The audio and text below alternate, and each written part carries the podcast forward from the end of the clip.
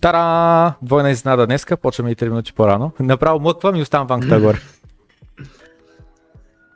Ами, добре, здравейте отново на всички. Пак след няколко месеца прекъсване да се видим, да се чуем с Пламен, да обсъдим набързо пазара, защото днеска пак притеснени хора.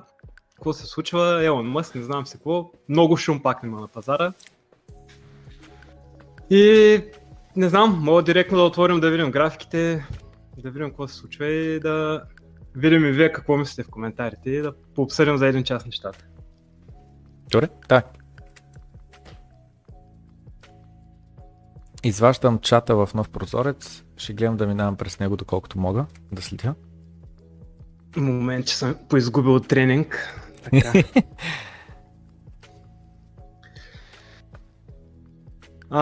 Първото нещо пак, откъде може да започнем? Примерно аз съм се отворил тук, много не съм се подготвил, но минавам на седмична графика. И пазара, това което го направи днеска, ме напомня на... Само ще се отворя набързо, само 20 седмичната, т.е. тези ги махам. И ще отворям да видим пак 2017, защото докато се повтарят нещата с 2017, аз продължавам да се сравнявам нещата с тогава. Това не е първият тест на 27-мична или 21 или там колко те всички са горе-долу на едно положение, съвсем малки разлики. Първото тестване от много време насам.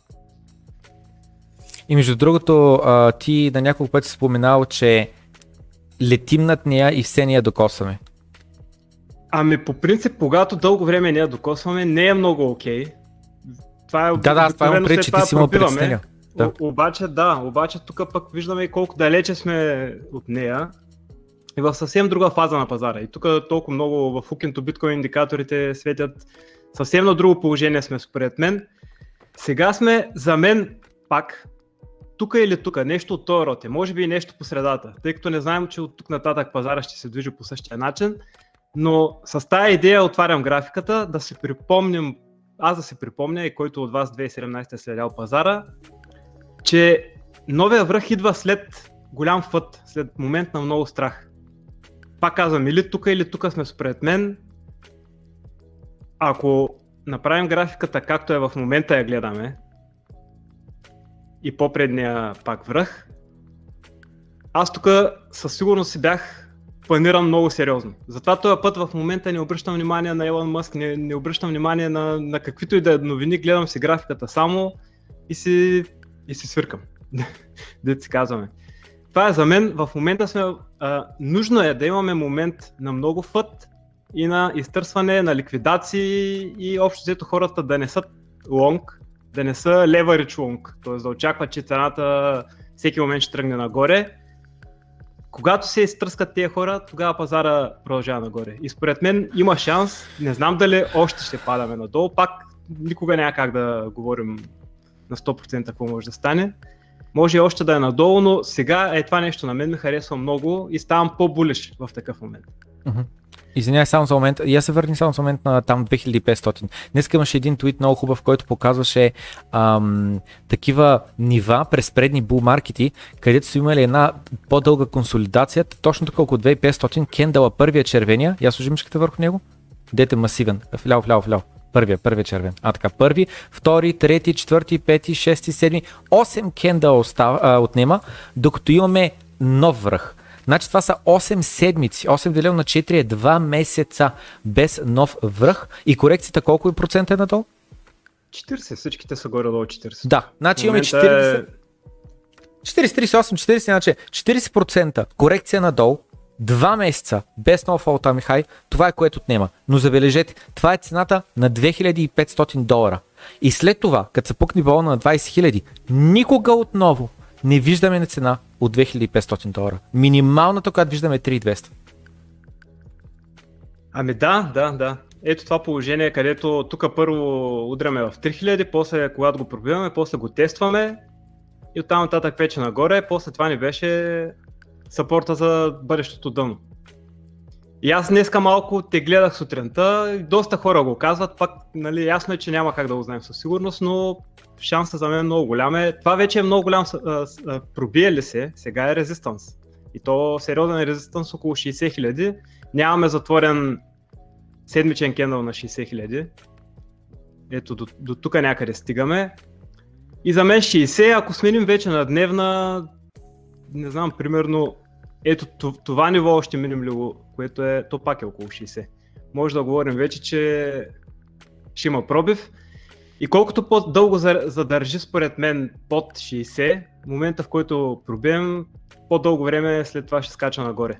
Тоест повече енергия ще има вече пазара да продължи нагоре. Ако удря много пъти в един резистанс или сапорт, в момента в който го пробие, движението е по-голямо. Пак веднага примери, примерно 6000, където удряхме тук толкова много пъти, преди да пробием с сриването. То пак тук не се вижда много. Всъщност това не е тук. Това не е 6000, е това е, което имах предвид. Удряме и вече когато го пробием, става наистина сериозно движение. Докато ако тук ударим и тук някъде пробием, аз поне не бих очаквал чак толкова много енергия да се събере, защото просто става прекалено очевидно вече и много хора участват на пазара. Та сега е сходна ситуация. В момента, в който биткоин изтръска всички тези ръце в момента, уикхендс, които все още се чудят какво се случва, за мен продължава нагоре. Това, което аз очаквам. Другото, което е интересно, е доминацията в момента. За 3-4 месеца, за 4, кога сме тук в януари, значи около близо 5 месеца вече сме свалили от 73% на 43% почти, което е 30% надолу. 30 ли идва? 82, 80 колко? Не, 73? Да, на 30%. 40%. Да. 40% срив за толкова кратко време, няма как да не съм булиш на биткоин аз в такова положение. Голяма част от тая доминация е заради етера последните дни, който за мен вече трябва да почива в някой момент. След такова голямо изкачване, пак не знам дали това му е върха, може и още да продължи, може и до 5K да продължи, може и от тук нататък да има консолидация както биткоин. И сега големия въпрос е дали пазара, дали биткоин ще задържи още време в рейндж, без да срива надолу, което ще е възможно, нищо не мога да изключим, и без да пробива нагоре. Ако задържи още дълго време, което е възможно, особено сега все още се мутаем на по-ниски нива, може да се прехвърлят парите според мен на други аутове, които не са напомпили още. Примерно тези старите, примерно Litecoin, DOT днеска е много силен. Днеска DOT и ADA са силни най-вече, защото Мъск в неговия твит говори за Proof of Work, че не е много ефективен, което са пълни глупости. Това са пак неща, които са минати 1000 пъти вече. И Proof of Stake коините може би помпят, което пък е пак е окей за хората, които имат от тях да се взимат профит. Но това е въпросът, дали биткоин ще задържи още дълго време, за да могат да се напомпят други ауткоини, преди да тръгне вече да се излива профита в него. Или съответно, ако тръгне в една от двете посоки пак, или срине надолу, или продължи нагоре, за мен аутовете всичките се местят тук. Когато биткоин консолидира, е време за аутове. Когато биткоин е трендинг нагоре или надолу, или на някъде се движи, аутовете примерно по-скоро се изливат тук и не са чак толкова интересни за трейдерите. Просто тук е мястото, където са всички погледи вече насочени пак. И аз какво правя в момента? Последните дни, не знам седмици ли вече станаха ли, взимам профит от Ether към биткоин. От нещо друго мисля, че не съм взимал още, обаче лека по лека, примерно сега следят DOT. Вече кой каквито ауткоини има, аз съм си изкарал тук част от моите вече, част само си ги следя. Но бих взимал профит от аутове към биткоин, защото тази доминация исторически е на нива, където след това биткоин няма как поне да не отскочи от тук. След като е сринал видяхме 40% преди малко. Вижте вече къде. Имаме сапорт вече тук на около 40%. Етера към биткоин имаме сапорт тук на около 0.08 нещо си, където е почти близо. Не чакам да стигнем точно тук, че да взема профит. За мен това си е вече достатъчно голямо движение. По целия път нагоре да се взема по-малко профит. Не по-малко профит, а да се мести етер към биткоин. И това на мен е играта в момента. Не пипам стейбали, не очаквам булмаркета да е приключил. Местя в посока на биткоин, защото биткоин става все по-подценен при все по-наценени аутове. И вече от тук нататък, ако всичко стане както го очаквам и в един момент биткоин отскочи нагоре, за мен по-вероятното, и доминацията отскочи нагоре, вече от там нататък зависи дали ще повтаряме 2017 и ще имаме биткоин сезон след летния ауткоин сезон, който имахме тогава, който на етер графиката ще се види ясно. Тук е първия летния ауткоин сезон и след това нещо като зимен ауткоин сезон, където етера пак скочи след върха на биткоин най-накрая. И през това време имаме един срив, който е 80% в сатошита на етера. Зависи вече, всеки ауткоин си има различно място, на което е в неговото развитие. Примерно предния път при XRP, при Ethereum най-ясно се вижда, при някои другите аутове не се вижда толкова ясно този летен и зимен ауткоин сезон. Но ако се повтаря всичко и биткоин доминацията отскача нагоре, вече зависи дали колко бързо ще скочи примерно нагоре. Ако до края вече, до финала на булмаркета биткоин се качва нагоре, а нямаме такъв момент на консолидация от няколко месеца, може би след финала на биткоин аутовете тогава пак ще тръгнат за втори техен сезон. Понеже биткоин ще стане, ако продължи много рязко нагоре, той ще стане надценен вече, а ауткоините ще станат подценени. Защото в момента всички тези хора, които правят пари в ауткоини, за мен вече са позакъснели. Щом сме на доминация близо 40 са позакъснели. Има много хора, които са на 5 по, 10 по, с кучетата сигурно хиляди по възвръщаемост. И тези хора няма къде друга да вземат профит, освен в биткоин в момента. Етера е по-надценен, защото скочи за последните няколко седмици много. И за мен профита в един момент просто ще тръгне към биткоин. Това са самите създатели на тия коини, хора, които са китове, които имат страшно много от тия коини, които за отрицателно време са станали много по-богати от преди. И те познават криптосвета, те според мен не биха излезнали в фиат сега, биха излезнали в резервната валута на криптосвета, която си е биткоин. Просто трябва да следим биткоин какво прави от тук нататък, според мен. Аутовете лека по лека аз минавам, зависи кой аут пъмпне повече, лека по лека минавам към биткоин. Във всички случаи така съм по-спокоен, дори биткоин да тръгне надолу по някакъв начин, очаквам, че аутовете ще падат още повече. Ако тръгне нагоре, няма да падат към фиат, обаче към сатошита ще падат. И така, това е в момента ситуацията. А за накрая на финала вече трябва да видим, ако биткоин някъде консолидира и се получи много дълъг бул маркет, който да не е до края на тази година още по-дълъг и консолидира пак, тогава може да е нов ауткоин сезон. А ако всичко се повтори като 2017, имам 4 годишен цикъл, както всеки път до сега, което е за сега е може би най-вероятното. В момента, в който топне биткоин, може би тогава може да се вземе профит към ауткоини, в смисъл да се мине към ауткоини, понеже ще са много подценени към биткоин и в момента, в който те скочат, пак пускам графиката на етера предния път, когато са скочили на края, което пак е от дъното им до края, примерно 3-4 пъти за етера нагоре, тогава вече да се излиза към стейбъл. Ако усетим, че вече е финала за биткоин и е финала на булмаркета, за мен това е много, много добра стратегия, ако повторим всичко както е от 2017.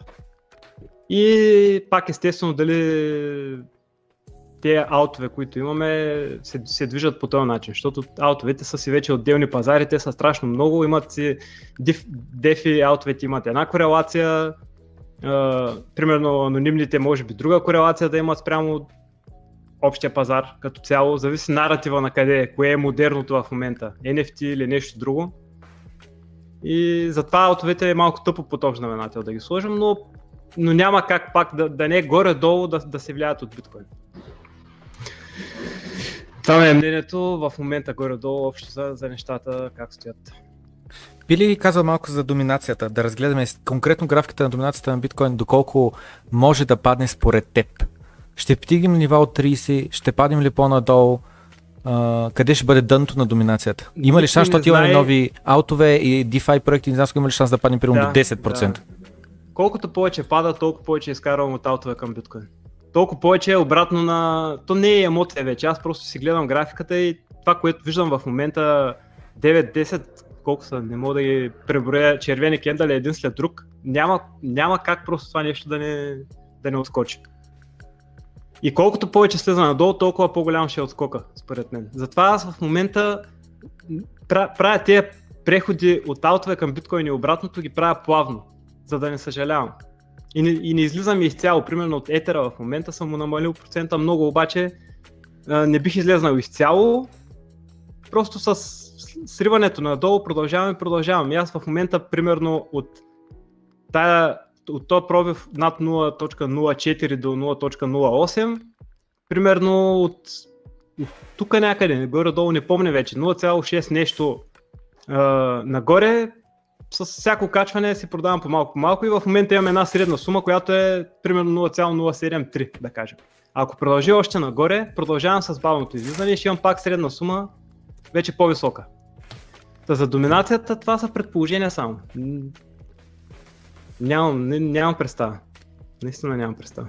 Но настроението в момента е, че ауткоините са силни, биткоин не е интересен, но за мен е точно обратното. Биткоин става все по-интересен и по-интересен, аутовете на тези нива вече са ми по-безинтересни, защото просто са качили много.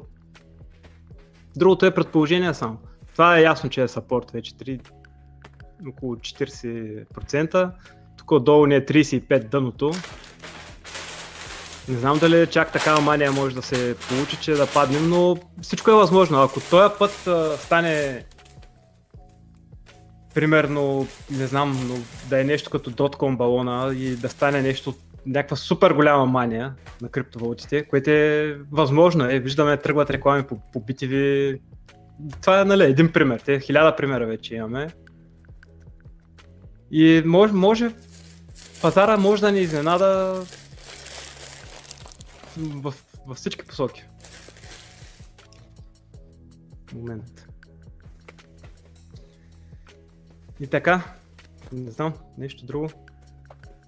Флипенинг. Има ли шанс Ethereum да флипне маркет капа на биткоин?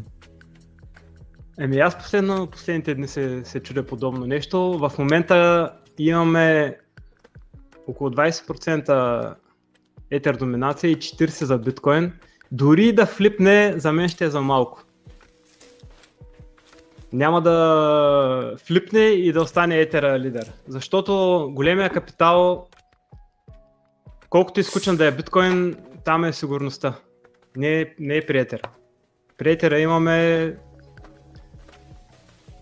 Голям фен съм и на двете, но ако трябва да заключа нещо за 10 години напред и ако трябва да избера едно от двете, все още бих избрал биткоин. Ако мине Етер 2 успешно, ако видя, че стане наистина този гигантски виртуален компютър, да, нещо такова, за което се боря да е Етер и цялата финансова система да се измести на него, може би ще съм още по-булиш, но сега съм булиш и на двете най-много, биткоин и етер. Нищо няма близко до тях, което да се чувствам сигурен в него. Така, но все още се клоня към биткоин най-вече. И именно заради това, че наистина най-сериозният голям световен капитал на супер най-богатите хора, те не искат да инвестират в нещо, което през 20 дена, не 20 дена, но през няколко месеца да има смяна в кода. Искат да е нещо много консервативно, много сигурно, да се пипа рядко по него, да е най-децентрализирано, най-голяма сигурност и така нататък, което си е само в биткоин. Така че флипенинг шанс да, малък все още. Ако продължи по начина, по който се движат нещата в момента, или към края, примерно ако стане апгрейда на Ethereum, да стане дефлационен и всичко мине успешно, може да създаде някакъв много голям хайп, но малък шанс, възможно е и според мен ще е за малко. Това са само предположения пак, няма как въобще да знам.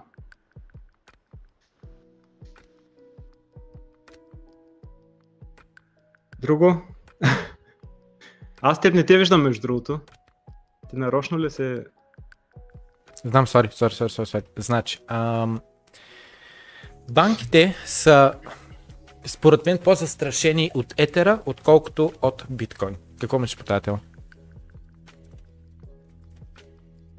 Ами, докато биткоин е с големи, с малки блокове и докато скелването му е най-вече от централизирани източници, от кастодиан, такива централизирани портфели, които те правят възможно биткоин да се праща с малка такса, може би етера наистина става по-опасен. Защото биткоин остава сторо валю, няма да е пари, както аз когато си купувах преди време биткоин, го купувах заради това, че е peer-to-peer кеш. Но сега за сега все още никой наистина не ползва Lightning Network. Аз когато използвам биткоин в някаква борса, плащам си $30 такса. Тие $30 могат да станат $100, до края на була могат да станат и още повече. Той на етера виждаме какво се случва. Така че биткоин с нескейлнат децентрализирано биткоин не е чак толкова опасен. Той ще си остава асет по някакъв начин, а не валута. И вече с времето всички се надяваме, предполагам, наистина времето ще покаже доколко е било добре това с блока да остане малък и дали ще се измисли нещо, с което да се скелне успешно биткоин. И тогава вече със сигурност е по-опасен, отколкото е сега. И това може би, че сега е такъв, е до някъде добре, за да...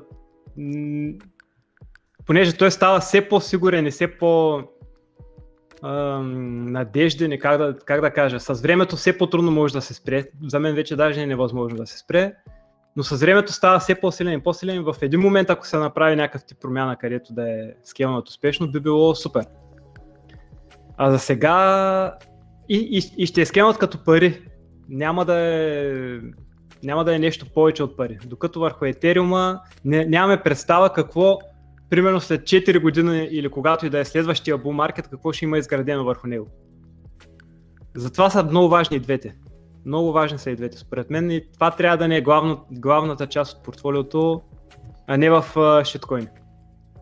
Всичко друго е шиткоини пред тези двете. Просто те трябва да са голям процент, а ако в случая, когато биткоин беше тук по-нависоко и усещахме вече, че има шанс за аут сезон, тогава вече може да е някакъв по-малък процент, но с идеята, че след няколко месеца, когато мине аут сезона, веднага процента пак му се вдига нагоре и то ще се дигне доста нагоре, защото количеството биткоин, който тук е държал повече аутове, в момента има, може да има и двойно-тройно повече биткоин вече. И именно за това трябва да заключи печалбите сега, защото аз помня много добре. Да, само една секунда. Аз си спомням на предния bull market. Не знам на Dominance или къде. Да, на Dominance най-ясно ще се види. След първоначалния аут сезон, който е лятото, от март някъде, от февруари края до юли, да кажем. Тук на мен ми се вдигна много портфолиото в биткоин, защото аз бях сравнително, тогава нямах много представа какво правя. Основно аутове. И количеството биткоин ми се качи много и докато се усетя след това, ето от юли до декември, количеството фиат горе-долу пак беше окей, макар че аз си продавах рано и ставаха някакви промени, където няма как да се сравня портфолиото преди и след, но към биткоин тук бях много надолу вече. Много надолу. Тоест от тези, тук ако сме продали от 50 до... Не е много голяма разлика, но зависи кои аутове, защото тук примерно вече се създават постоянно нови и нови ауткоини, нови и нови проекти, които това ще Същото и ще и тук според мен сега. Тези, които аз съм ги държал и са били голямо количество биткоин, в един момент вече са били доста малко количество биткоин тук, на финала, когато биткоин е ударил 20 000. И затова в момента, примерно, за мен ми се струва удачен момент да се заключи към биткоин, защото от тук нататък, ако продължим още половин година само bull market, ще има страшно много нови проекти, които тръгват от нулата и те играят върху доминацията.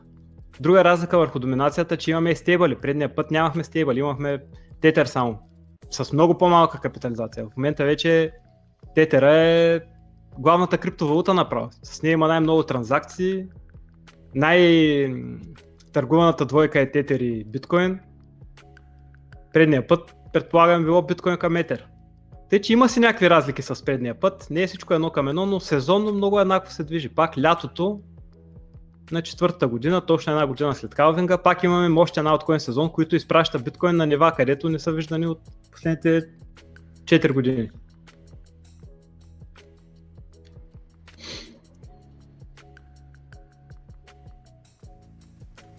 Пак не те виждам. Би ли казал, очуден съм, че все още не си вземал никакви профити от аутове. Аз взех доста от Polkadot, от VeChain, от Cardano, от тия трите имах голямо количество. VeChain ми направи по 2, по 3. Количеството биткоин, което съм инвестирал в него, буквално си почти удвоих биткоините. Хванат съм за главата, то с аут сезон, колко печалби донесе. В аутове бях на 30-40%, не повече от портфолиото, между 30 и 40 беше. В момента съм на 20, но тия 20 в долари пак имат значително по-голяма нали, стойност. Мислен беше, че аз се заключвах, те просто продължават да растат. В момента главните ми аутове са Uniswap, Token, Polkadot, Cardano, все още имам няколко количество, малко Falcon и забравих какво друго трябва да погледна букфолиото, но Aave също ми е сравнително голям процент. И това е. Под сравнително мислен беше, че total всичко е нали 20%, а даже под 20%. Та при теб как е? Колко процента си етер, колко процента си биткоин, колко процента си пропър аутове, било то DeFi токен, било то други мрежи? Кардано към етер съм взимал профит, когато карданото напомпи много. Цялото кардано пак с сел ордери, малко, обаче стигна до нива, където направо се заслужаваше цялото да се махне. И мейкър малко имах, който ми мина към... вече не помня към биткоин или към етер, но да, друго май не съм взимал. Просто етера в един момент ми беше доста голям процент, към половината от портфолиото. И сега последните дни вече малко, горе-долу примерно ме е около 30%, не съм сигурен точно колко. Като биткоин примерно ме е около 50 вече или близо 50 и просто другите аутове, които аз ги държа, не са направили нещо, кой знае какво към... момент пак да влезна. Примерно, Дота в момента го наблюдавам за взимане на профит, понеже е с нов връх вече към биткоин. Тук съм се начертава една ориентировачна, примерно на тия нива тук, къде е било и когато пробие, примерно горе-долу, до къде мога да търся да стигне. Тук отдолу, примерно, тези Divergence не съм много наясно с тях, но това, което правим нови върхове, а тук RSI е надолу, мисля, че не е много болещо, тъй че може би от тук бих излезнал малко. Нямам някакви аутове, които са направили много голям скок, както етера направи към биткоин. Примерно, нещо е такова, чакам, за да стане взимането на профити. Линка и тук в случая сега, примерно, имахме нещо като було в топ, после супер голяма корекция, връх, по-високо дъно и сега по-висок връх, тъй че тренда горе-долу пак може да се търси, че е нагоре. Тая структура тук е сравнително булиш, тъй че сега още си трая тук, макар че и тук бих взел малко, защото просто те са много навързваме всичко. Ако биткоин пробие нов връх и тръгне, може би ще го направя наистина много голям процент. И тези неща, дори да не са чак толкова печала, бих излезнал с част от тях.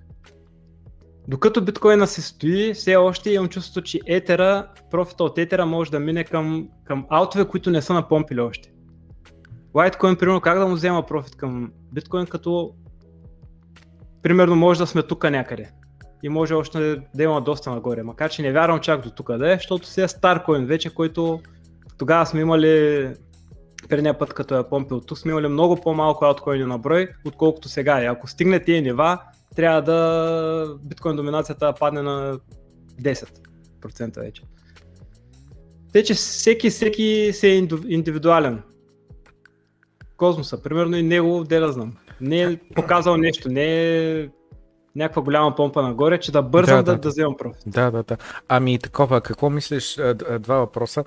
Значи единият е какво да правят новите хора, които имат, казват, нали, аз нямам голяма сума, имам 1000-2000 лева, прямо искам да инвестирам, биткоин ми се струва скъп, етериум ми се струва скъп, мисля да влява в някой койн, нали, шиткойн и така нататък. Какво ти би казал на такъв човек? И втори въпрос, просто сега пак ще го кажа, за да не го забравя, е на тема Uniswap. Какво мисля за liquidity провайдинга? Днеска един Patreon писа в Discord-а, че дал е supply е liquidity провайдинг с хикс на брой етериума, забравих колко бяха, и от тях хикс на брой ги няма. В смисъл, в момента ако продаде всичко, което има като liquidity провайдинг, което начава ауткоина, към който провайдва, плюс етериума, ако ги withdraw-не, продаде ауткоина за етериум, ще има по-малко на брой етериуми, отколкото ако просто беше държал етериумите. Но в същото време се вижда видимо как етериума просто аутперформна всеки един друг ERC20 токен, последните, от които може да правиш liquidity провайдинг последните месеци. Ето тук съм си извадил някакви неща, където трябва да ги изчистя скоро, но примерно линк към Ethereum аз имам в Uniswap. Ясно се вижда, че Impermanent Loss със сигурност ще има в голяма полза на много повече, ще не е качен линк токена в момента в Uniswap, отколкото ще имаме Ethereum, отколкото сме заключили, ако сме заключили на тези нива, а не тук някъде. Тук всъщност не е имало Uniswap, тъй че или е бил съвсем в началото. Тъй, че който е заключил Ether към, към линк, в момента със сигурност има повече линк, отколкото Ether. Според мен и тук ще има някакви цикли. Това е примерно към линк, може до някъде да говорим DeFi. Към другите DeFi, към всичко. В момента Ether последните седмици, що ми биткоин по такъв начин го аутперформна, какво да говорим за всичко останало. Но това според мен поне имаме някакви цикли. Аз в Uniswap вече 6-7 месеца съм бил и примерно Uni токена към Ether в един момент беше доста всичко в полза на Ether, след това стана в полза на Uni, в момента пак горе-долу са се изравнили. Тъй, че дългосрочно ако се държи и вярваме в две неща, които си мислим, че няма едното от тях да е скам и да се срине до нула, както тия кучета, се е окей според мен да се съдържи дългосрочно. Другото, което е в момента е биткоин към Ether. Пак всички, които са заключили тук някъде, в момента биткоина им е повече отколкото етерите, които са заключили. Тъй, че за мен пак е нещо, което в случая тук това може да се държи дългосрочно, защото тая двойка няма как да и с Ether и с биткоин да стане нещо на този етап, най-вероятно дълги години напред. Тъй, че в един момент пак може да се стигне до нивата, в които е станало заключването. Ето, примерно тук, когато стане биткоин сезона, е това падане надолу на Ether, аз си говоря биткоин сезон, не знам като цяло дали така се казва.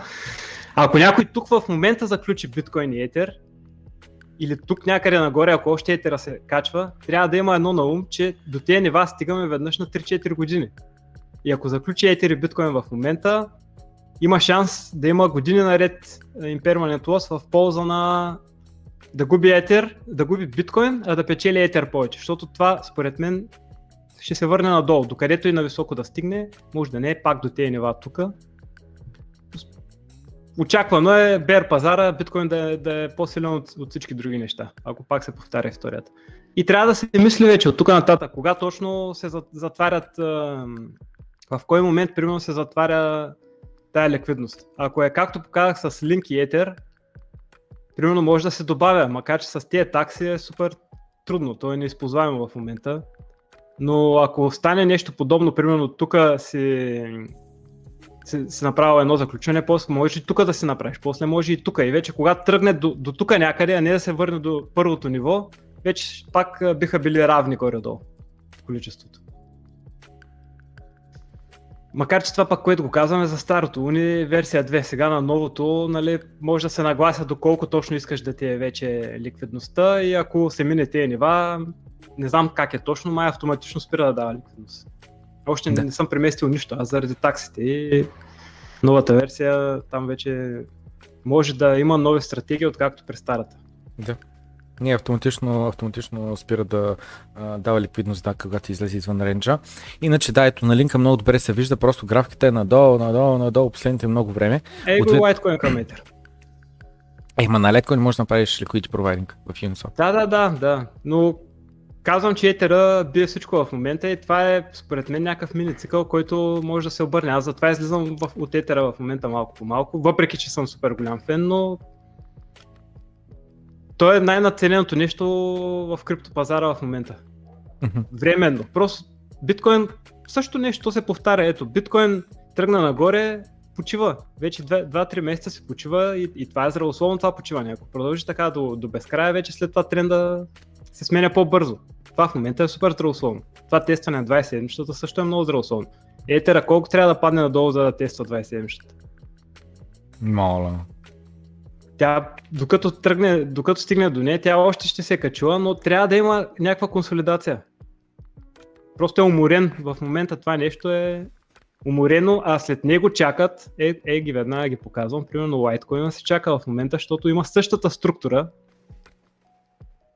и аз поне съвсем няма да се очудя Litecoin да е тук някъде следващите седмици. Ама това пак не искам да е финансов съвет, защото аз съм приключил с покупките, тук още колкото и тъпо да звучи за по-новите хора и с биткоин, и с етери, с каквото и да е било.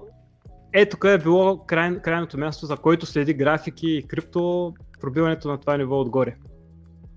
Тук вече не знам наистина какъв съвет може да се даде. Може да се даде съвет. Има много тъпи пари в момента на пазара, това се вижда във всички, вече и в Twitter, и в форуми, и с тия кучета, това, което се случва. Какъвто и съвет да дам, те хората вече според мен не слушат. Макар че и сега не слушат, и в бъдеще няма да слушат, ако им кажем да излезнат, няма да излезнат. И на дъното, когато трябваше да се купува, пак не слушат. Тъй, че просто трябва, ако аз поне, това съм се направил като извод за мен, ако наистина ще се занимават с това нещо, просто всеки ден да следят и да се образуват.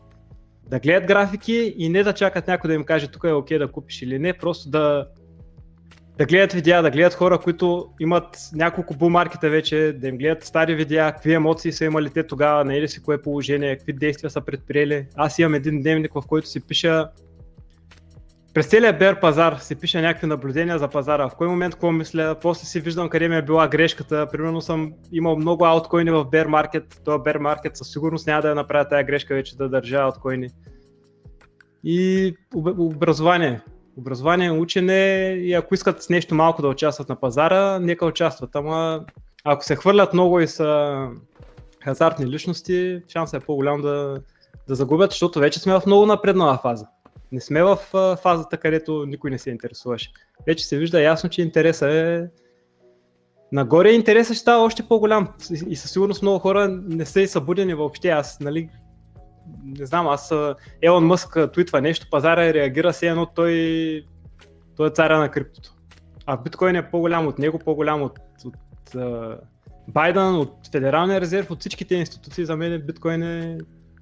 Дори те нещо да кажат, аз пак не бих загубил доверието към биткоин. Няма значение реално даже кой какво казва. И така.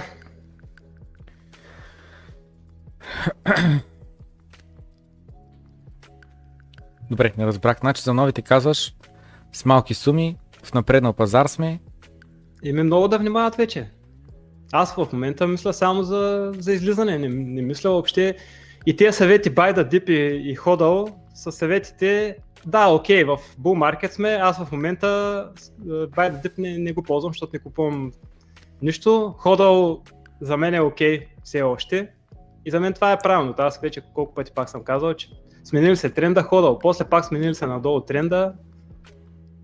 Навънка, навънка и някакво количество може да се остане и завинаги, защото не знаем какво ще стане с тая сегашна система, където инфлацията виждаме, че се дига. И това е като цяло, не съм фен на... То е ясно това. И ти, щом хората гледат такъв тип канал, не са фен на фиат парите. Нали? За тия, които разбират за какво става въпрос, тия, които искат бърза печалба, по-скоро те ще са губещите. Това е. Трябва да разбират какво се случва, за да са уверени. Аз в момента съм уверен, нямам притеснение Елон Мъск, ако си дъмпне примерно всичките биткоини, ако Майкъл Сейлър и той си ги дъмпне, няма значение. За мен е важна графиката, има си аптренд все още, тестваме 27-чната, тя сочи нагоре, не сочи надолу, както е тук, когато е бер пазара. И аз имам спокойствие, защото вече съм по-от дъното, който влезне сега и види 20% надолу на следващия ден, той е в емоцията, той ако е сложил повече отколкото е трябвало да сложи, със сигурност няма да спи спокойно и със сигурност пазара ще го изтръска. И така, и като цяло това движение, което го виждаме в момента, за мен е нужно. Не е толкова даже важно, че Елон Мъск е казал нещо.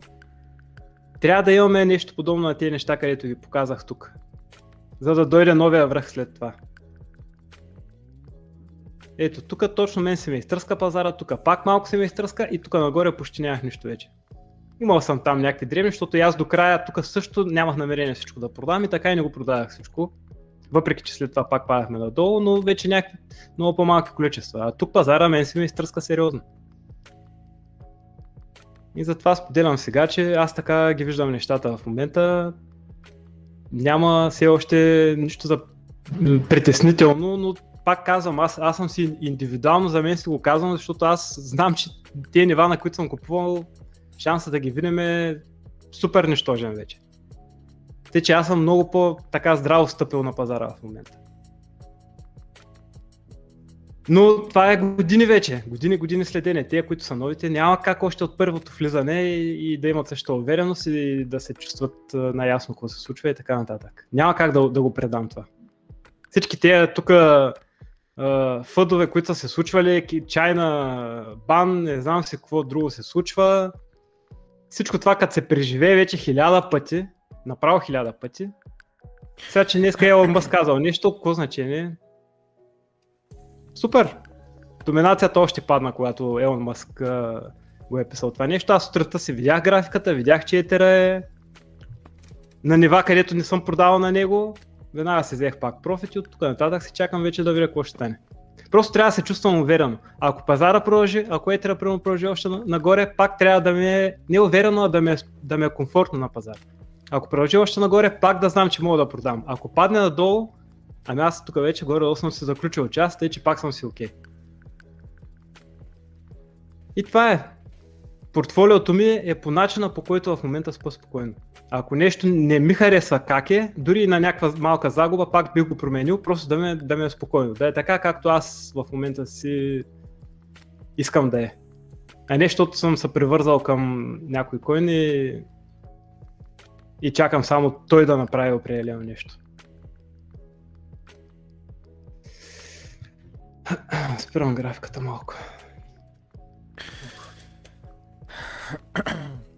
Ясно, значи аз го казах още преди време за Илон Мъск и за Майкъл Сейлър, че биткоина няма нужда от тях. Биткоин си ги имаше предните цикли и този цикъл си идваше, този бурън си идваш, така или иначе. Майкъл Сейлър, да, появи се баш най-подходящия момент, точно преди ескалацията и така нататък, но този бурън и да го нямаш Майкъл Сейлър, днеска пак щяхме да бъдем примерно поне на $30,000 днес. Също и Илон Мъск. И бях казал, че нали, не е биткоин да има нужда от тях, те имат нужда от него.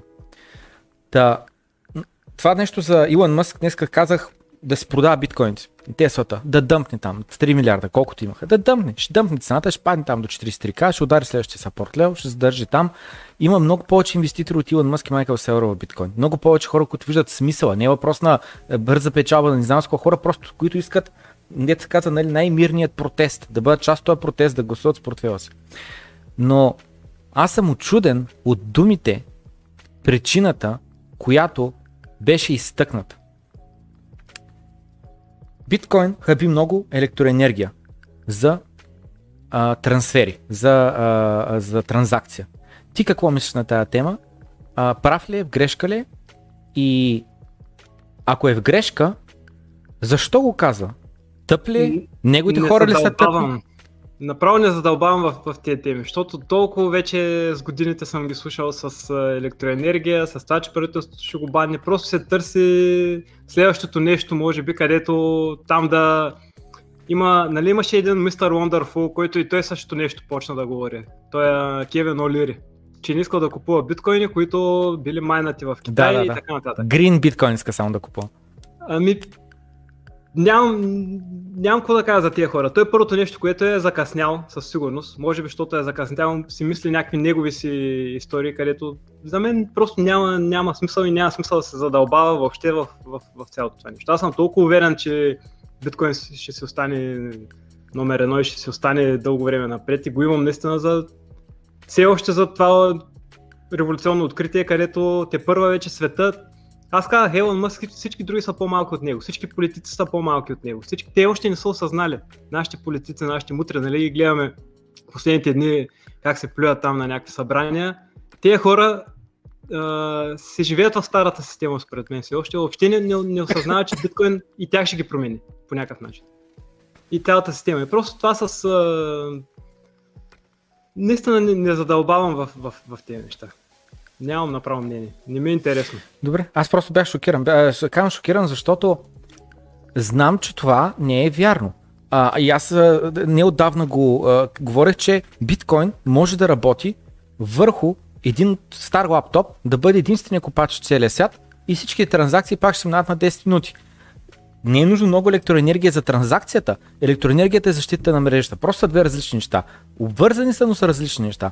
Идеята е, че естествено, колкото по-ценна е една мрежа, толкова по-голяма защита трябва да има, защото иначе бъде атакувана и ще бъде срината. И такава голяма компания, с толкова уж голям велик инженер, да каже такова нещо. И другото нещо, нещо е интересно. Получихме алърт от CryptoQuant за огромни депозити, невиждани от месеци върху криптоексченджовете. И това стана часове преди Илон Мъск да го твитне. И може би е чисто съвпадение. А може би е имал инсайт информация. Някой близко от него, той да е споменал на други приятели, до китове да е стигнал, не знам. Но буквално до 10 часа максимум преди твита, индикаторите казаха върху блокчейна огромни транзакции, невиждани от месеци наред, депозирани по борсите. Аз на момента имах голям лонг, намали го с 70%, сложих го отдолу, са напълни целя. И така, и просто съм очуден от това, дали не е някаква игра, буквално той каза, няма да продаваме, няма да приемаме за коли, но не е казал, няма да купуваме. Може да има някаква игра и със сигурност, ако продължава същия дух, пазара вече ще го игнорира повече и повече. Защото лека по лека се губи репутацията. Не може, както 2017-та имаше един Макафи. Джон Макафи, мореца. Да, най-големия. Няма подробности, какви точно неща обещаваше. Но той в началото, всяка седмица беше казал някакъв алткоин, който го пъмпваше първите няколко, ги пъмпваше много. Обаче вече като минаха 1-2-3 месеца, пазара вече не му даваше чак толкова тежест на това, което казва. Та и сега според мен напълно възможно е Мъск да играе някакви игри. Той се е леко, не знам дали да кажа изперкал, но странен тип е, със сигурност е странен тип.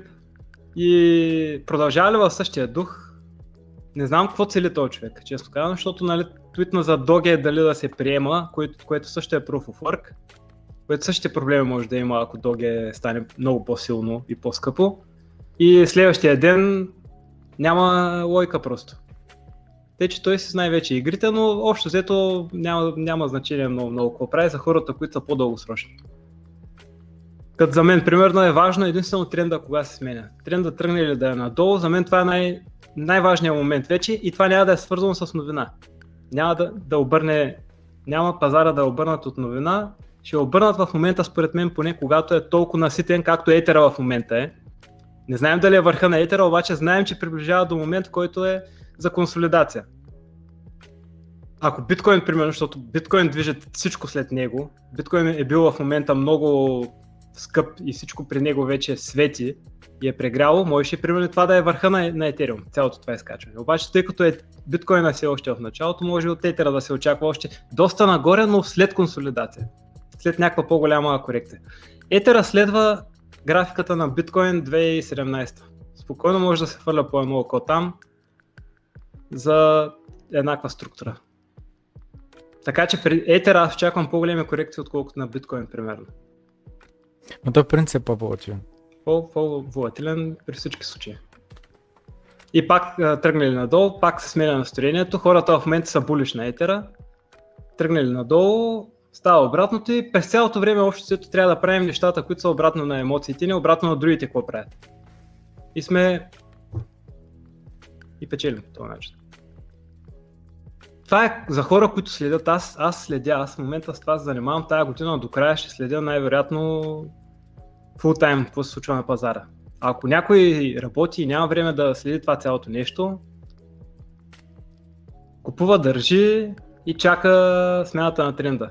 Ако се прави на трейдър с една седмица опит, според мен няма стигне до никъде, минал съм през това нещо, търгувал съм на предните булмаркети, само губиш биткоин от търговията. От дей трейдването. Ако тие по-дългосрочните цикли на 2-3-4 месеца има знанията как да се играе, според мен там е окей вече, защото определено може да се увеличи количеството биткоин. Това е аз.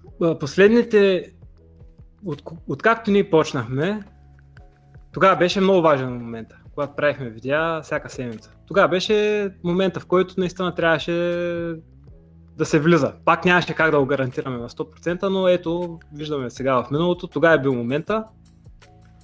Откакто тогава почнахме, при това, примерно каквото съм купувал, в момента правя първите по-големи промени вече.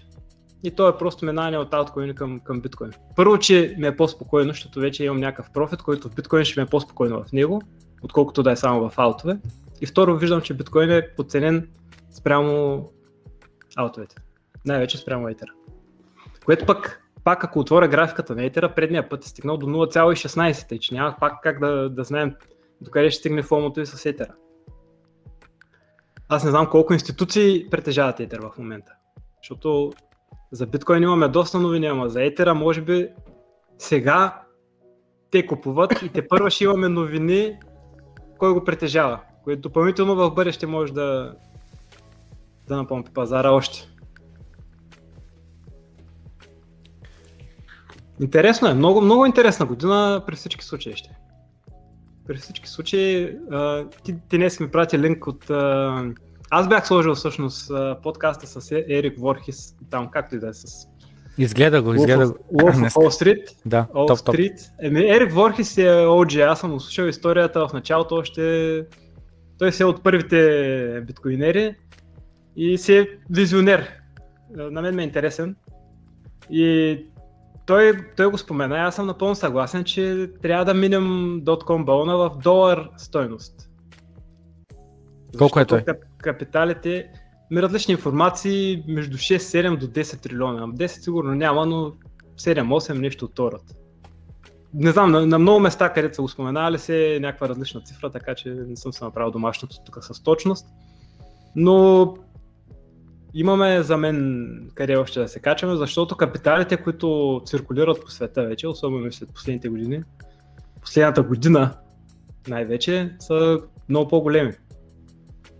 И много интересно е всичко, просто човек наистина трябва да е много в час. Примерно дървесината в момента all time high, нали беше, не знам дали се следява, лъмбър, дървесина ли? Да. 300%, 370 нагоре, нещо такова беше. Започва наистина, според мен наистина да се усеща и ще започва допълнително да се усеща. С този гост, който спомена там за телевизорите, за човека с недвижимото имущество, където каза, това беше доста изненадващо, че дори неща, които са технологични по-скоро, където винаги поевтиняват, дори на тях цената им нараства. Виждаме вече петрола и така нататък, което той е водещия. Нараства ли петрола, е смисъл... всеки един бизнес в България, докато ти достави стоката до калфата, докъде да е, то обвързано с цената за доставката е, че по-скъп петрол със сигурност дига цената на всичко още допълнително. И интересно става. Интересно става и аз пак като се замисля с всичко друго, всеки друг асет клас, все още биткоин ми е най-първото нещо, към което към което се насочвам. Дори с голяма инфлация, дори каквото да се случи, биткоин е етер.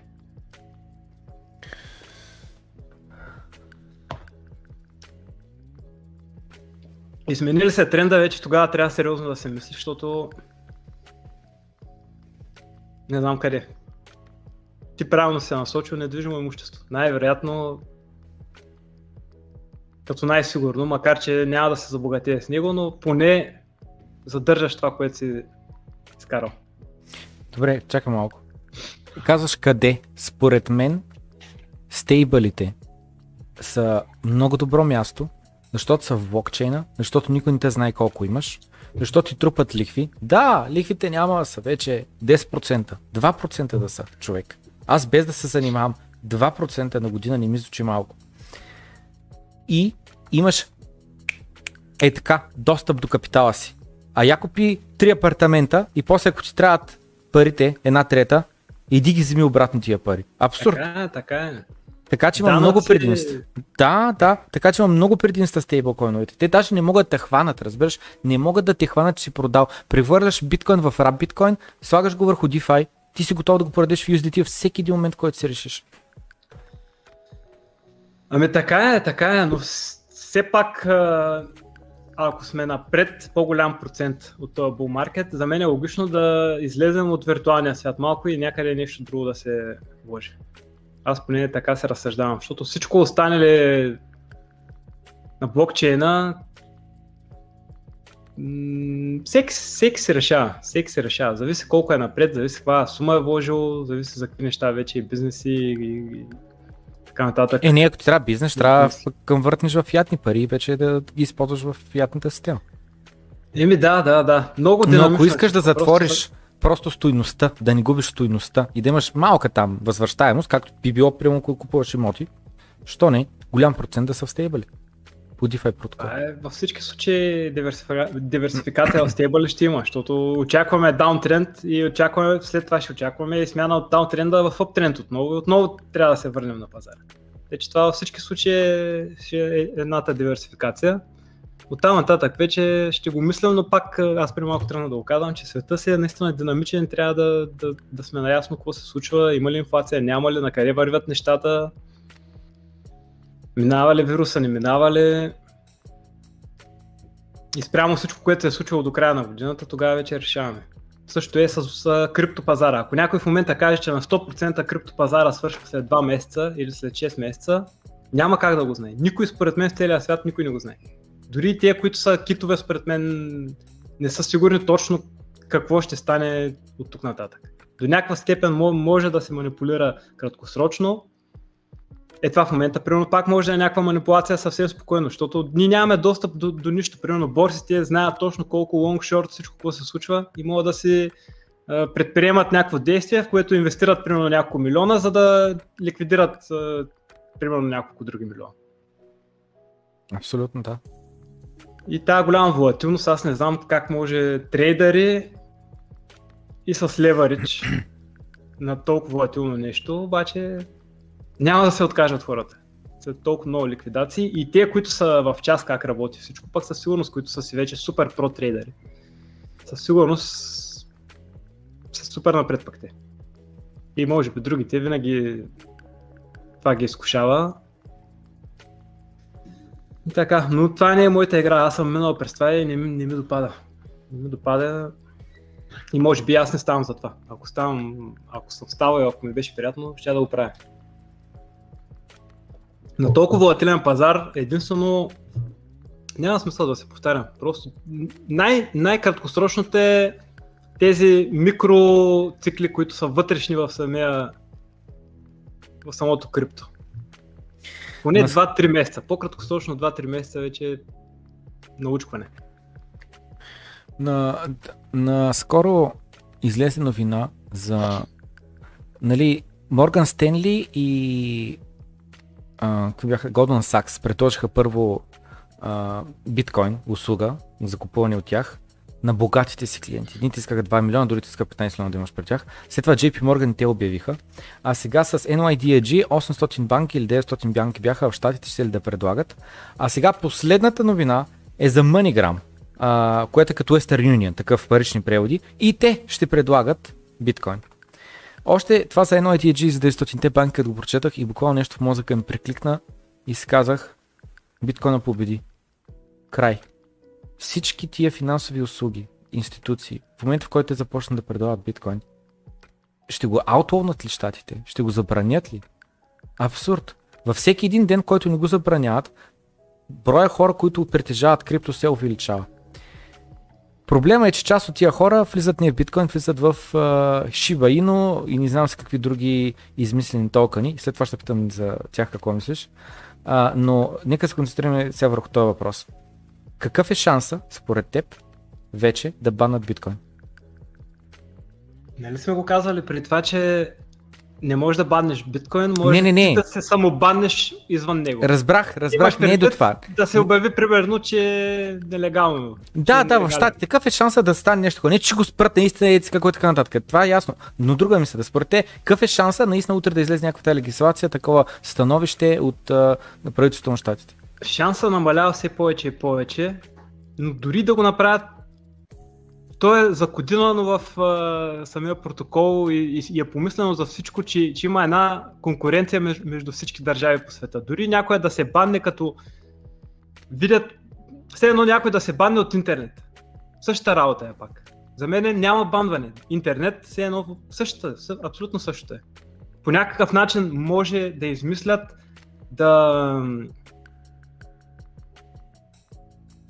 Преди време го бях казал в Китай, примерно, че правителството може да държи биткоини и да ги дава на хората да купуват с тях, без да има частните ключове или нещо от този род. Нещо такова може да измислят също, което пак помни... В Турция това не искат да правят, не знам дали е че новината, след като хакнаха уж двете там криптоборси, като аз реално нямам никакво доверие, реално никой не може да ти гарантира, че буквално Ердоган не е хванал 100 слад там полицая с черните каски, не са нахули в офисите, не са ги арестували, не са казали дай ключовете и след това не са казали то си изчезна, няма борста и така нататък. Мислям беше следната, че след като случиха тия неща, те заявиха, че ще направят като централна банка за биткоини, където всичките ексченджове базирани в Турция трябва да депозират там биткоините и Ердоган ще държи ключовете. Еми да, то това е пак като също като при банката. Няма логика, защото всеки един момент може да стане както стана с КТБ.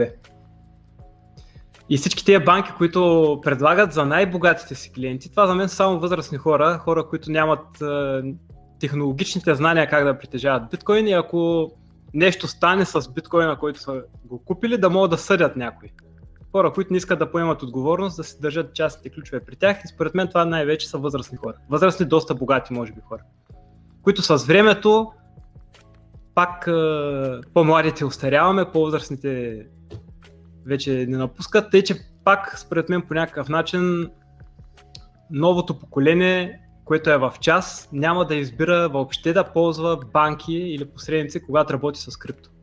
Защото това се е закодирано пак в самото крипто, да не ги ползваш, че нямаш нужда от тях. Мен са ми много интересни тези новини, където да, булише, именно защото наистина възрастни хора по-богати могат да ги ползват, но банката предлага биткоин. То биткоин е предложен на целия свят, абсолютно без никакви ограничения, от вече 12 години или колко стана. И вече имаме все по-лесен достъп. Постоянно аз, първото ми купуване беше направо 1-2 седмици проучване как да купя сам. Някакви регистрации, как точно да стане, зависи в коя държава си. Сега в момента... Всъщност в момента не е толкова лесно. Особено като на кирилица ти са ти таковата документите, с верификацията на адреса някои хора им е трудно. Но има много опции, да. Има PayPal, има Revolut, има не знам с колко хиляда една допълнителни услуги се появиха вече, не е само това, не са само борсите. И борсите се увеличиха много повече са днес. Така е. Това е развитието, се продължава, адопшъна се продължава, всичко върви по план. Нищо притеснително няма за криптото като цяло. Доткома, нали, това, което се случва сега, по същия начин ти намеси кучетата преди малко. Страшно много неща ще изчезнат, направо ще изчезнат, някои други ще паднат 99%. Пак вече всеки трябва да има някакво визионерско мислене, колко чейна точно могат да останат. Дали ще е един, дали ще са два, дали ще са 12. Кой какъв проблем решава, кой каква функция заслужава ли се да го има, или просто много, които са конкуренти за едно нещо, един остава от тях и другите всички трябва да заминат. И това видим ли го, съответно ако държим няколко от тези конкуренти, махаме тези, които виждаме, че няма да успеят на страна и се оставаме в лидера. И това е рано още да го определим, защото все още има конкуренция. За мен никой не е 100% гарантиран. Не мога да кажа 100% биткоин и Ether са номер 1 и 2 от тук нататък. За сега са те, но няма как да знаем след 5-10 години. Ако и до тогава са номер 1 и 2, вече според мен няма мърдане. Защото това е вече супер силен нетворк ефект. 20-30 години. Не е както MySpace и Facebook. MySpace не знам колко време е бил, но е бил много, много за кратко и е стигнал някаква много малка капитализация. И така. В щатите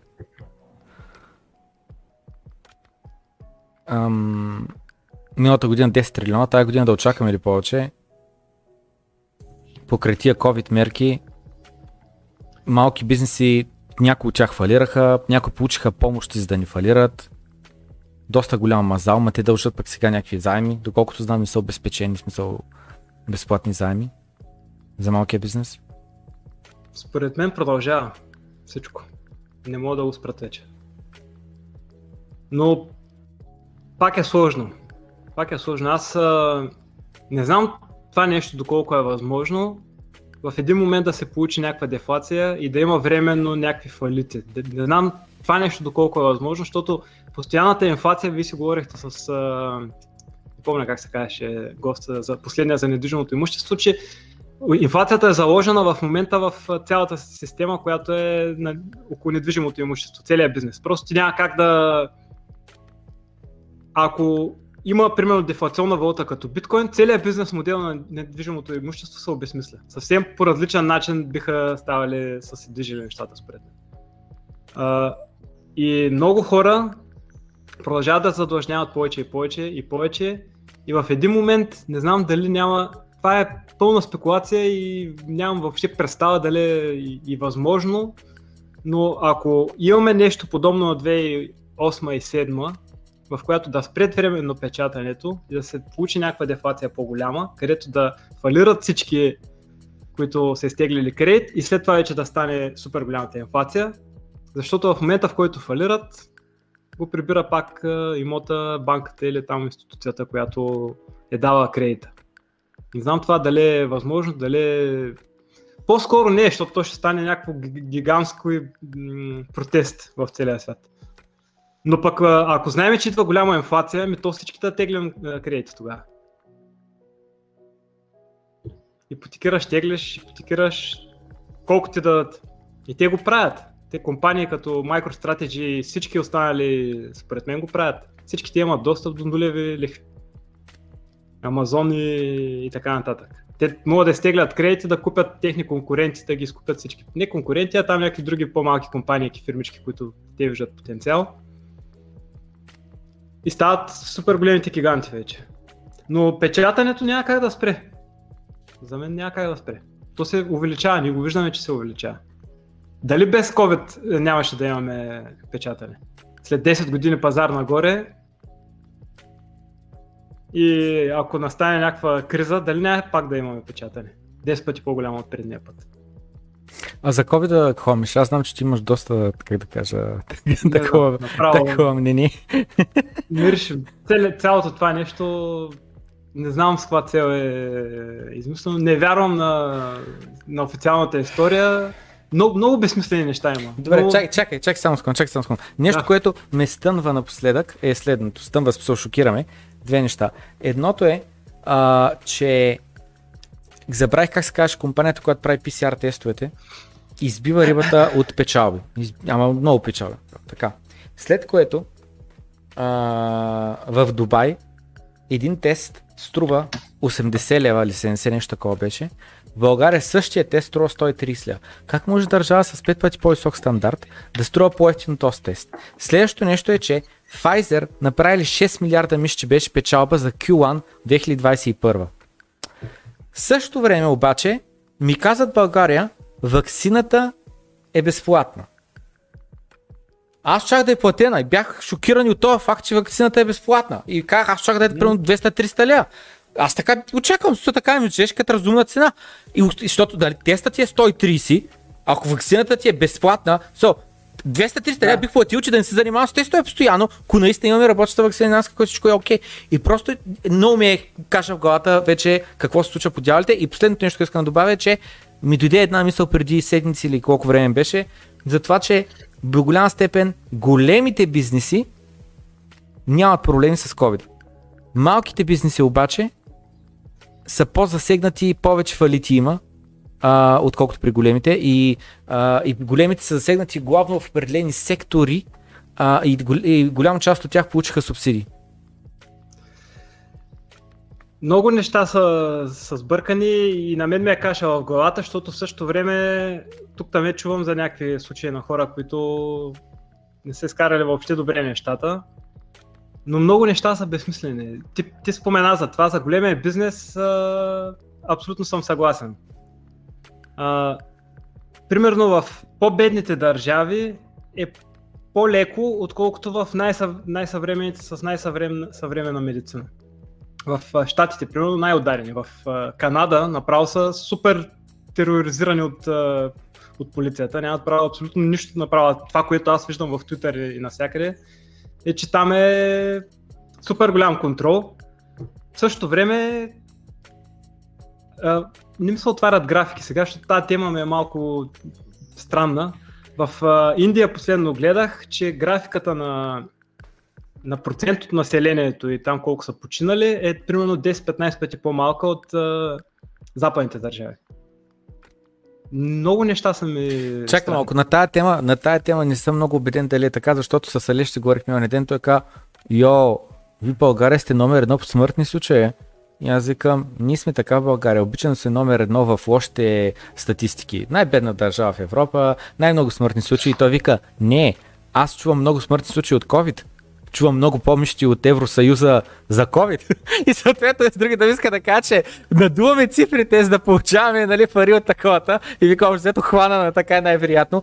Това нещо за репортните случаи, често казвам, най-вероятно има много изкривяване, особено от бедните държави, защото надуват. Всеки хоспитализиран, щупен крак човек, не е той COVID, COVID е човек, няма какво да уродай. Не знам, не искам да задълбаваме, защото наистина не съм много... адекватен по тая тема. Избягвам, аз телевизия почти не гледам. За сега не съм се вакцинирал. Нямам намерение лято точно да се вакцинирам. Другата зима вече ще видим какви са нещата, но това, което аз слушам и в Twitter следя и на английски, което следя, не се връзват в това, което официалната информация, която не дава, за мен не се връзва. И аз при положение, че хора като Елън и тия нашите любимци, всичките в кавички, които следим за финансите и по-голямата част от тях постоянно ни казват вакцинирайте се, за да може да отворим икономиката и да спрем примерно да печатаме всичко да е нормално. Точно на тия хора аз нямам абсолютно никакво доверие и бих правил обратното на това, което ми казват. Така че сега, не знам, надявам се всичко да е окей с тези вакцини, да мине и да го забравим, но има си някаква адженда такава допълнителна, където според мен току така няма да си мине лесно всичко. И дори да не е толкова опасно, ще продължат да ни карат да правим някакви нови неща, примерно паспорти, свързани с вакцинирането, към които паспорти допълнително друга информация след това вече може да има. И има някакъв план, с който цялото това нещо е свързано с него. Защото за мен вече е ясно, че не е чак толкова страшно, колкото в началото го казах. За някои хора може би е по-страшно, за някои не е. Това друго, което ми е интересно, че искат и деца да вакцинират. 5, 6, 7, 8, 10 годишни деца, където смъртността при тях е нулева. И при положение, че има вакцини за възрастни, които щом са оплашени могат да се вакцинират, защо трябва и децата да се вакцинират? Това в щатите го говорят много сериозно. Не е дошло до тук още, ама ние слушаме там, което правят. Ние нямаме собствена политика. Тъй, че... Това е, криптото ми е много по-интересно. Добре. Така че нещо за заключение с него. И... Погледнах чата, един пита, какво мислите за XRP прогноза? Не се шегувам, пак има такива въпроси. Едно време при няколко месеца, то в крипто, това са няколко години, с банката, като правихме редовни подкасти, се смеяхме, че редовно има такъв въпрос. Даже забранихме да коментираме XRP. До ден днешен продължават секса въпросите. Един попита, видях за P Network, друг попита за не знам какво, за Shiba, един пита да купя ли Shiba. Всички тези глупави малки неща пъмпват, защото са ефтини за количество за една бройка. Shiba, Cardano също го славам към това нещо, макар че там може да стане някаква изненада, но пак е пъмпабъл цената. $1 центове, това е нещо, което новите хора търсят. Не търсят да е мейкър, примерно $5000-$6000 на един токен. Или Wi-Fi, да не говорим Wi-Fi. Това, което може да се съсредоточат, е да стакват сатошита и да гледат колко струва едно сатоши. Доколкото видях някъде, не съм го проверил в кой маркет кап, къде точно е добавена цената за сатоши. $1700 за $1. Беше. $1700 сатошита за $1. Еми ето. Ето, ако това се добави и стои на първо място, примерно цената на сатошито, а не на биткоин, след това вече цялата капитализация, много повече хора биха купували сатошито. И това е много добра идея според мен, всички сайтове, които го правят, да е по този начин. Малко ще е по-трудно, ако се търгува в борса, примерно, но в бъдеще ще го направя, защото до предните години, ако целта е била да имаме 1 биткоин, сега е половин биткоин, след няколко години ще е 0,1 биткоин, след това ще е 0,01 биткоин, ако всичко върви както очакваме. Тъй, че след време хората, които търгуват, като нас такива ритейл, които са не професионални трейдери, не някакви богаташи, хората, които така са за първи път, не за първи път, но са по-нови, ще се търгуват според мен сатошита. Напълно възможно. И това е лека по лека adoption се върви. Днеска първата реклама я видях по BTV, след няколко седмици може да видим първия билборд, след няколко седмици може да видим някаква сграда нова, която се строи покрай нея, че приемат биткоин. След това нещо друго, което се продава и му пише цената в сатошита. И всичко, както ние очакваме след няколко бул маркета и няма нещо, някакъв Black Swan event, където да се сгромолясат нещата, след 10, 20, 30 години влизаме в магазина и си гледаме цените в сатошита. Възможно е. И ще е друг цвят.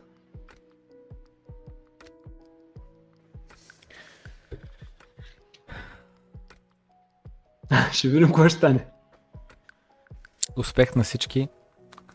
Закъснели за влака, внимавайте да не ви прегази краката. Това е най-важното в момента за вас. Да. Просто трябва да се мине от някъде. Аз когато почнах, в началото сребърните монети, които съм ги купил, са ми още на загуба. Не знам колко години, 7-8 години. Добре, че криптоциклите са по-бързи. Наистина, влезнеш ли в час за няколко години, сравнително бързо може да се изби всичко.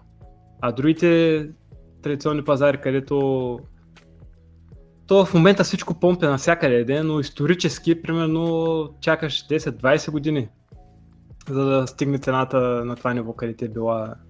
Примерно среброто $50 е било преди 20-30 години, после 2010-та и сега сме вече 2020, не помня дали точно 2010-та, но горе-долу. Сега сме 2021, още не е стигнало 50. И така. Добре, ами радвам се, че днес имаше възможност да направим един извънреден бърз подкаст. Хората питаха, някой беше питал в неделя, ще бъдеш ли? Спомена, че ще гледаш, ако можеш, ако ни остане време, ще пропуснеш. Да, не обещавам, да. Но от време на време се включвам. В по-такива моменти, където е по-напечено. Днеска ми се стори, че доста паднахме, ние докато почнахме видеото, вече се върнахме нагоре. Всъщност в момента на колко сме. Но в по-напечени моменти и не знам дали до края, защото накрая вече, аз както казах, според мен дори да казваме на хората да не купуват и да не търгуват, те пак ще го правят. И в един момент според мен ще дойде някакъв хейт към хората, които правят видеа, които са говорили колко е бъдещето, всичко и така нататък. Неминуемо в един момент ще стане това нещо. Сменим ли посоката, няма да продадат. И оттам нататък вече ние, които сме отделяли време и сме казвали всичко, което знаем, ставаме лошите. За мен ще дойде този момент при всички случаи. Дори всичко да го изиграем добре и да кажем на финала, финала е, излизаме, пак ще има недоволни. Защото просто хората... Това е, ние сме изцяло двамата, аз знам за теб със сигурност и за мен е така. Ние сме изцяло фокусирани в крипто в момента. Едва ли мислим за нещо?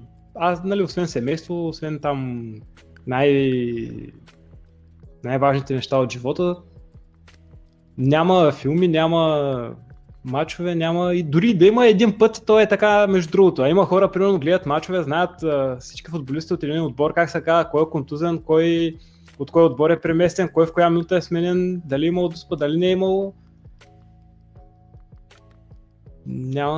Няма полза от това нещо. Освен ако не си самия футболист вече. Това е от нас за днес. Надявам се, че сме били полезни. Лека вечер на всички.